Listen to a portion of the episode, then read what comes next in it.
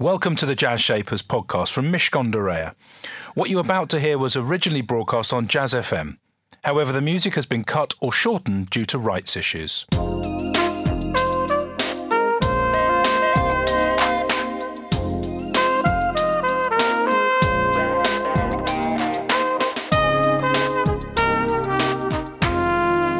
This is Jazz Shapers with Elliot Moss on Jazz FM.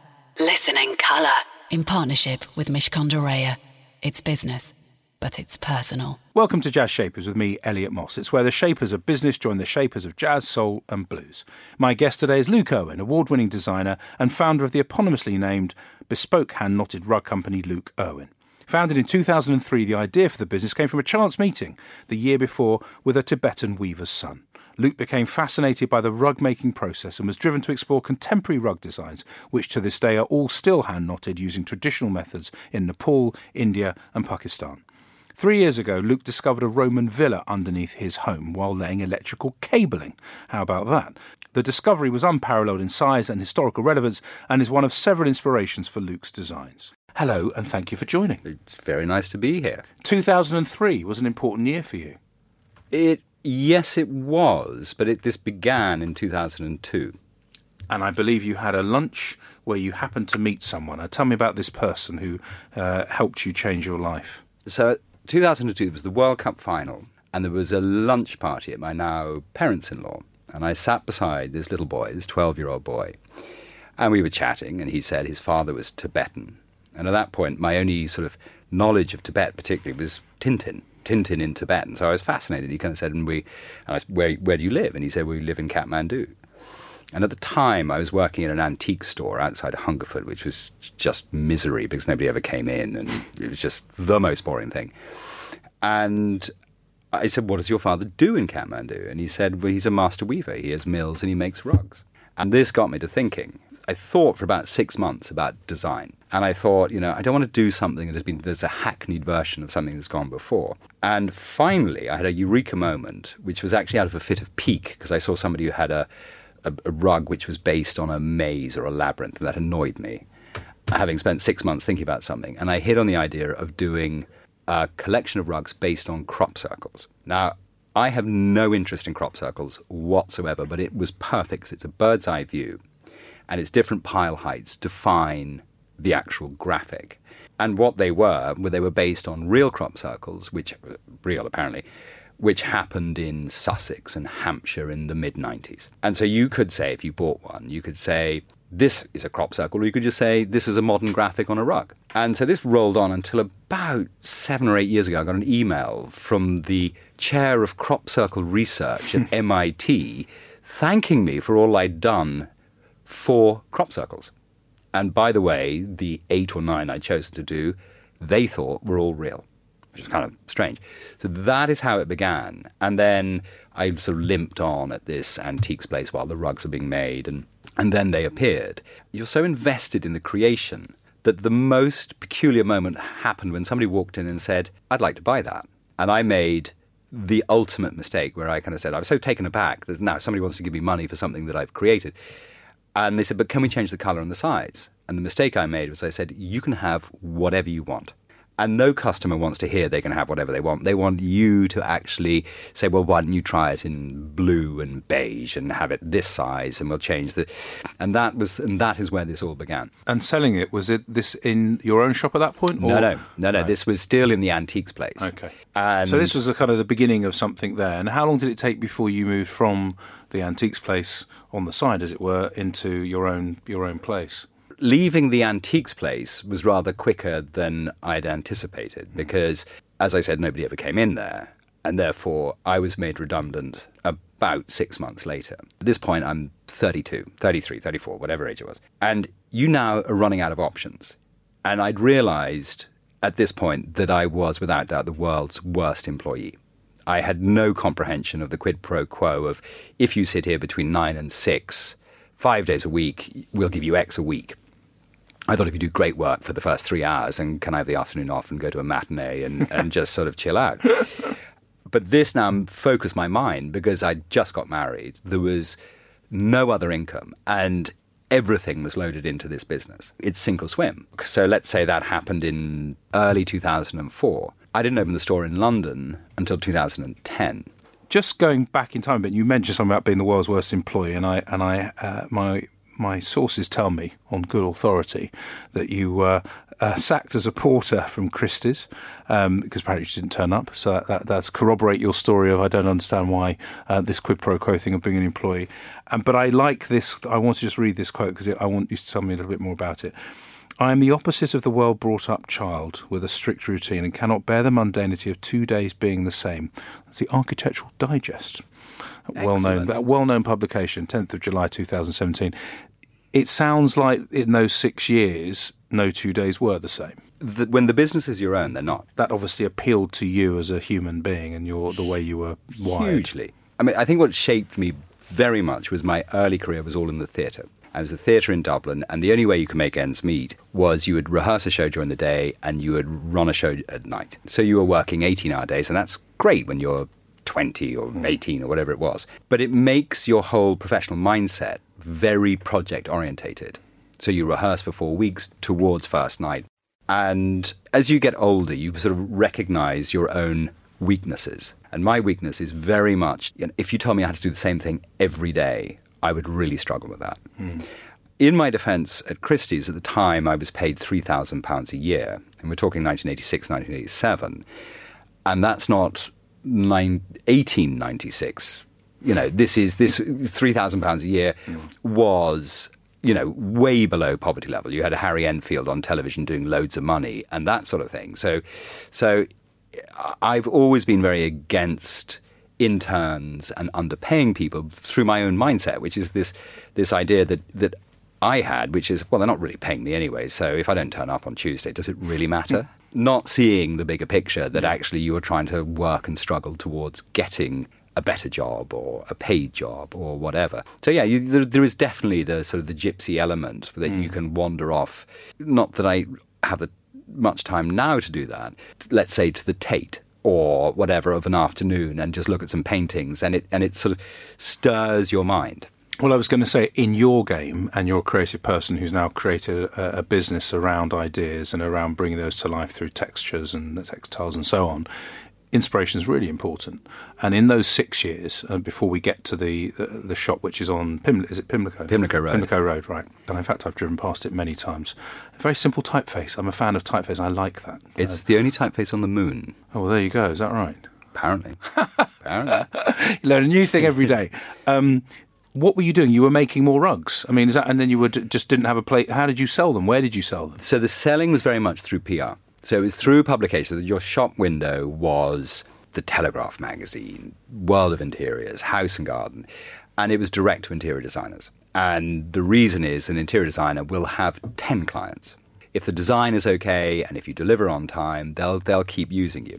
And it was it was sort of enough, but you worried after the first the coherence of the first collection being based on crop circles. Mm. You then panic that I'll never think of another idea again. But your next idea was my next idea, I think, was actually labyrinths and mazes. Okay.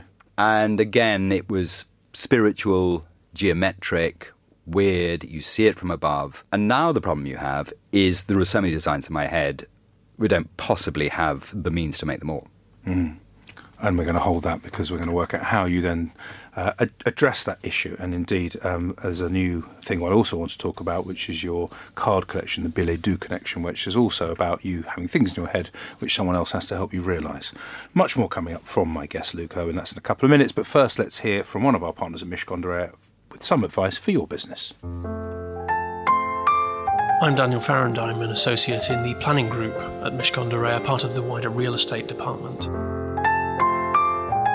You may find as a uh, as a business or as a small business or if your business grows that um, you're having problems finding accommodation. This may be partly in due to the fact that permission has been given nationwide, with a few minor exceptions, uh, to allow offices to be converted to residential. An awful lot of office stock, therefore, is being converted to much more valuable uses for owners. That causes big problems for those who want to occupy small units because those are the ones that are clear targets for the exercise of this right. There is some hope on the horizon, however. Uh, we've been engaged with a few clients uh, on large mixed use development schemes who have either offered or have been asked to provide starter units for commercial occupiers, um, be they tech startup industries or, or just small office or retail units. This is almost the equivalent of affordable housing for the residential sphere, where uh, in granting permission for housing development, a local authority might insist that some of those are made available to uh, those who can't afford to occupy it on the open market. A similar sort of concept of affordable commercial units is gaining more ground and is worth investigating. Jazz Shapers on Jazz FM. In partnership with Mishcon de Reya. It's business, but it's personal. Luke Irwin is my business shaper today. He's the founder of the eponymously named Bespoke Hand Knotted Rug Company. I just like saying those words uh, together. It's kind of bizarre. You probably didn't think that you were going to be doing No. this when you were growing up. We were talking about how you got the business up and running, and really, in, in a way, this business is different because it starts with some items that you create. And then I, what I'm interested in is how you can morph from creating a few, and we talked about the second collection and whether you could keep up with all those, you know, the great ideas. How does it scale? Because you need a certain number of people to make the rugs, they need to sell, they need to sell at the right price. The business of this has to kick in at some point. You go from having a few nice ideas to actually, I'm paying rent on Pimlico Road, I've got distributors who want my stuff. It becomes a serious thing. Yeah, and that's a major problem. Do you remember that tipping point when you realise I can't just sort of do a few things here? There's a bit more to it. Or are you still in denial, Luke? I'm still sort of in denial. Yeah, I figured you were. Um, but oddly, it came in about 2008. And you saw the world as we knew it just came crashing down around our ears. And at this point, I'm still effectively dealing out of the back of my car. You know, you're going to London, showing interior designers uh, little samples. In some instances, you're showing them full rugs in in sort of NCP car parks. You know, because their offices aren't big enough to roll out a full scale rug. And at that moment, what, what you do is you roll through a business. You become very measured about risk.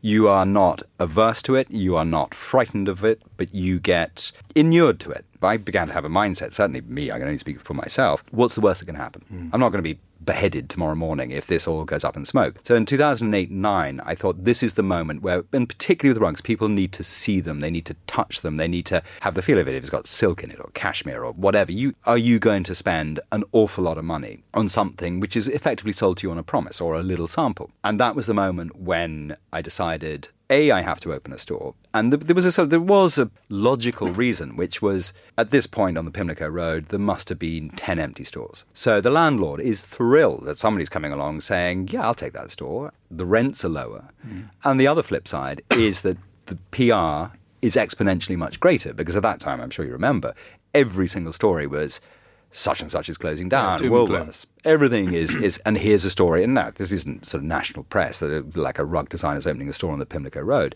but exponentially you got more traction than you would have done if you'd opened in a boom And at that time, when it becomes more serious and there's rent to pay every month, did you have to scale up your operation in terms of manufacturing? no because the manufacturing is all subcontracted because whether it's in nepal or india or pakistan The more p- things are commissioned, the bigger the team. Yeah, and all effectively they want to do over there is fill the looms. They want to keep the weavers busy. Obviously, that generates more business for them and more income for them. So you can expand and contract. I mean, that's in a sense a joy of subcontraction. Is suddenly, if you don't have any orders, you mm-hmm. don't have three thousand members of a workforce that you are responsible for. The downside of that is you don't have exclusivity with these manufacturers. And when you are at various points that I have been and you know, remain to a large degree, you don't have a huge amount of leverage because of the scale and volume you're doing compared to some of the big American beasts who are coming in and saying, we want, you know, 3 million square feet a year. Mm. And you're doing 100,000 you, it's got to be on personal relationships. And we're going to come to that in a moment. Actually, I want to talk about um, a, a, personal relationship of sort, not yours directly with this particular customer, uh, one President Barack Obama, but the the luck, if you like, and, and how things can change when a big thing like that happens. And I've now uh, intrigued you if you're listening, um, because you're going to hear what Luke Irwin made, which got gifted to President Obama very shortly. Time for some more music. This is Willie Bobo with Always There.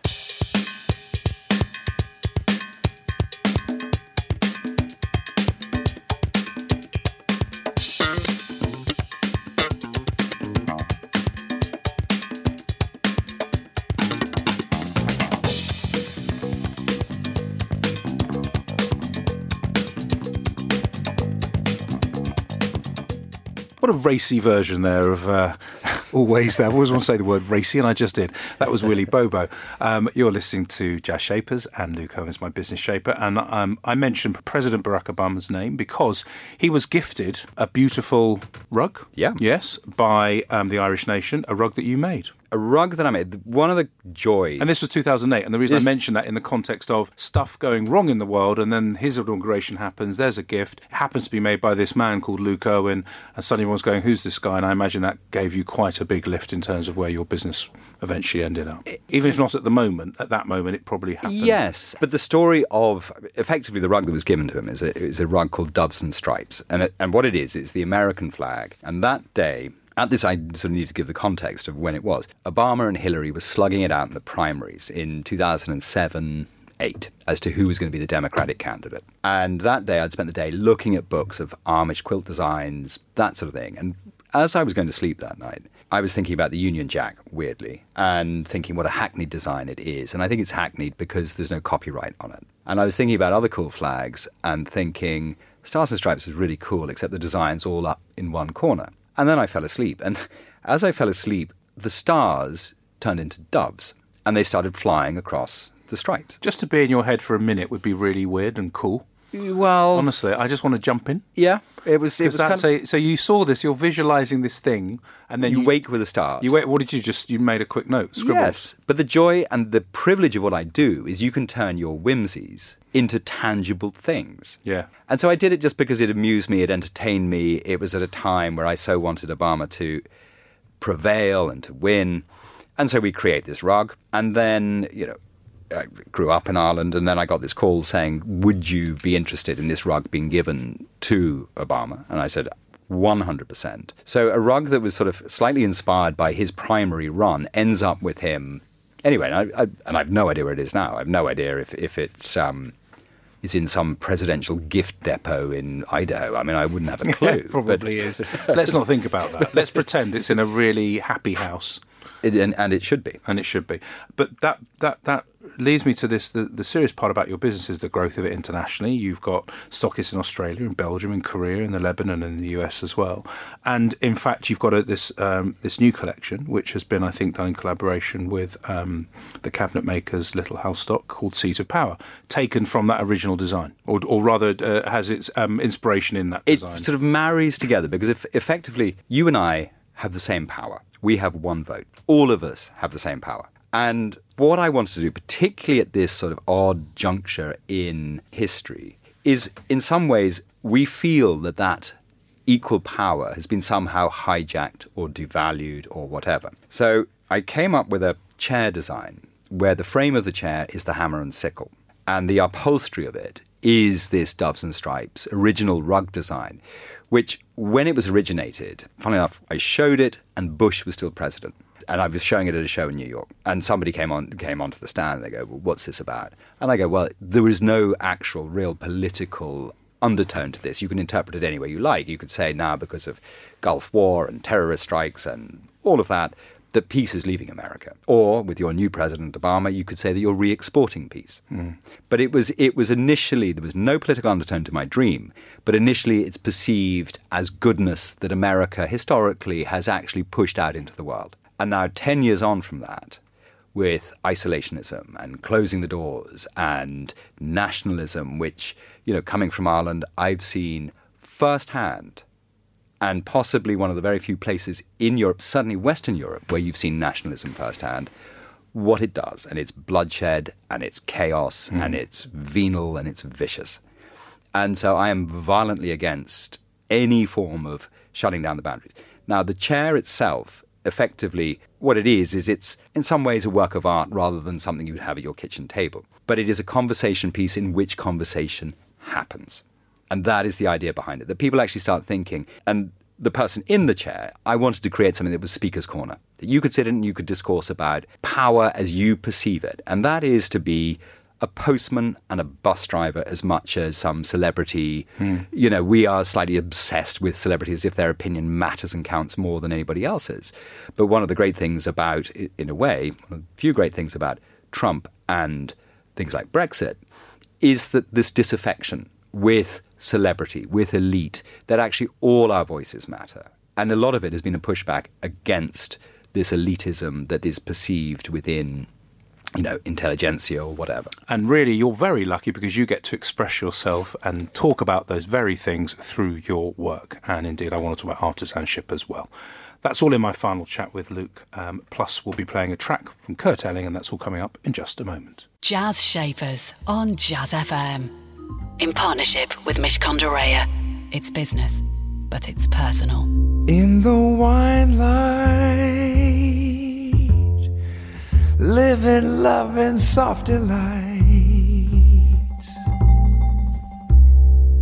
Smooth and mellow, feeling how we move so right. That was Kurt Elling, the soft and gentle sound of Kurt Elling in The Wine Light. My business shaper, just for a few more minutes, is Luke Irwin. He's been talking about making things and making things that have a message. And that's really a privilege, I think. You can uh, do clever things like that and take that very creative mind of yours um, and make things.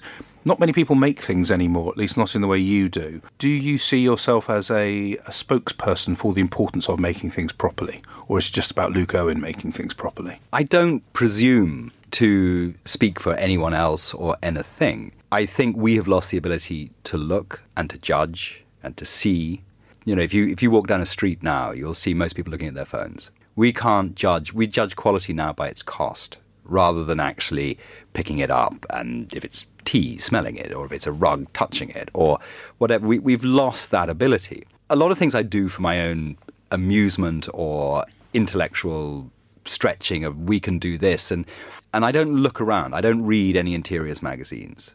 I don't you have to follow what it is that you think is the right thing. And then sometimes you're ahead of the curve and everybody goes, My God, that's amazing, that's clever, and that's brilliant, and blah, blah, blah, blah. And other times you're you just get it wrong and it just doesn't happen. With design, you can't have a fear of failure. The, it strikes me um, as you're talking, Luke, that you're, there was a, a column by I've forgotten his name. Back at the FT, and it was called Life in the Slow Lane, and it was all about what you've just described. And most people run, including me. We run through life, and we're on this crazy trajectory. Yours is very is a lovely old-fashioned view of the world, which is give me space, I'll think. I've got I can make stuff, enough stuff that the business, you know, I'm making making good living and all that. But you really enjoy that, and it's almost two fingers up to all those people, probably when you were growing up, that said, "Well, where's your proper profession, dear boy?" Yes, Is there a bit of that? Yes and no. I mean, I live half the week in London, half the week in the country. With lots of chickens, I read. There's about, I think, Fox got some. I think there's about hmm. six left. That's more than I've got. Well, Well, most people have got I mean, I like chickens. They're low maintenance animals. I like chickens. seven billion chickens on the planet, apparently. So that's extraordinary. Same amount as humans. Yeah, amazing. Maybe they're not being so chivalrous and kind as you are to the chickens. But but but seriously, that, that sense of, of, of space and of, of and of it being an- antithetical to what most people think a career looks like. Yes, and I, but but it is. I couldn't exclusively live in London. I couldn't exclusively live in the country. I have to have both. And the country is like the oxygen, and I don't mean that literally, like purer air or anything. It's room to breathe and to look and to think. And it was a few years ago. I was doing an interview, and my wife took the mickey out of me because of it. Because I said, I'm sitting, and this was off, just off the top of my head, I'm sitting in my garden. And if you asked me what the colour was, I'd say it's green. But actually, now I look, it's 28 shades of green. Most of us don't Yeah. stop and look and think and consider and actually boil it back to just being animals, which we are, and the senses that we have, which have now been diluted because of the genius of technology. You will carry on doing this, won't you? I mean, this isn't this. I have no choice. Yeah, exactly. I was going to say it's uh, you feel compelled to do it because this is probably what you're about. It's fantastic. You found the thing that you like doing, which also happens to be what you do to make money. It's been a real privilege talking to you, Luke, and I wish you very well with your new um, little foray into the world of cards, which people should check out if they can. It's the Billet Doux Billet Doux uh, collection, which will pop up in some very nice designer hotels. All these little French sayings with lovely drawings, which again were in your head, but someone visualised them for you, which is fabulous. And I look forward to all the new creations and reading all about them, and hopefully seeing you again. Just before I let you go, though, what's your song choice and why have you chosen it? The song choice is West End Blues by Louis Armstrong, and I chose it because nobody else ever has. Here it is, just for that reason.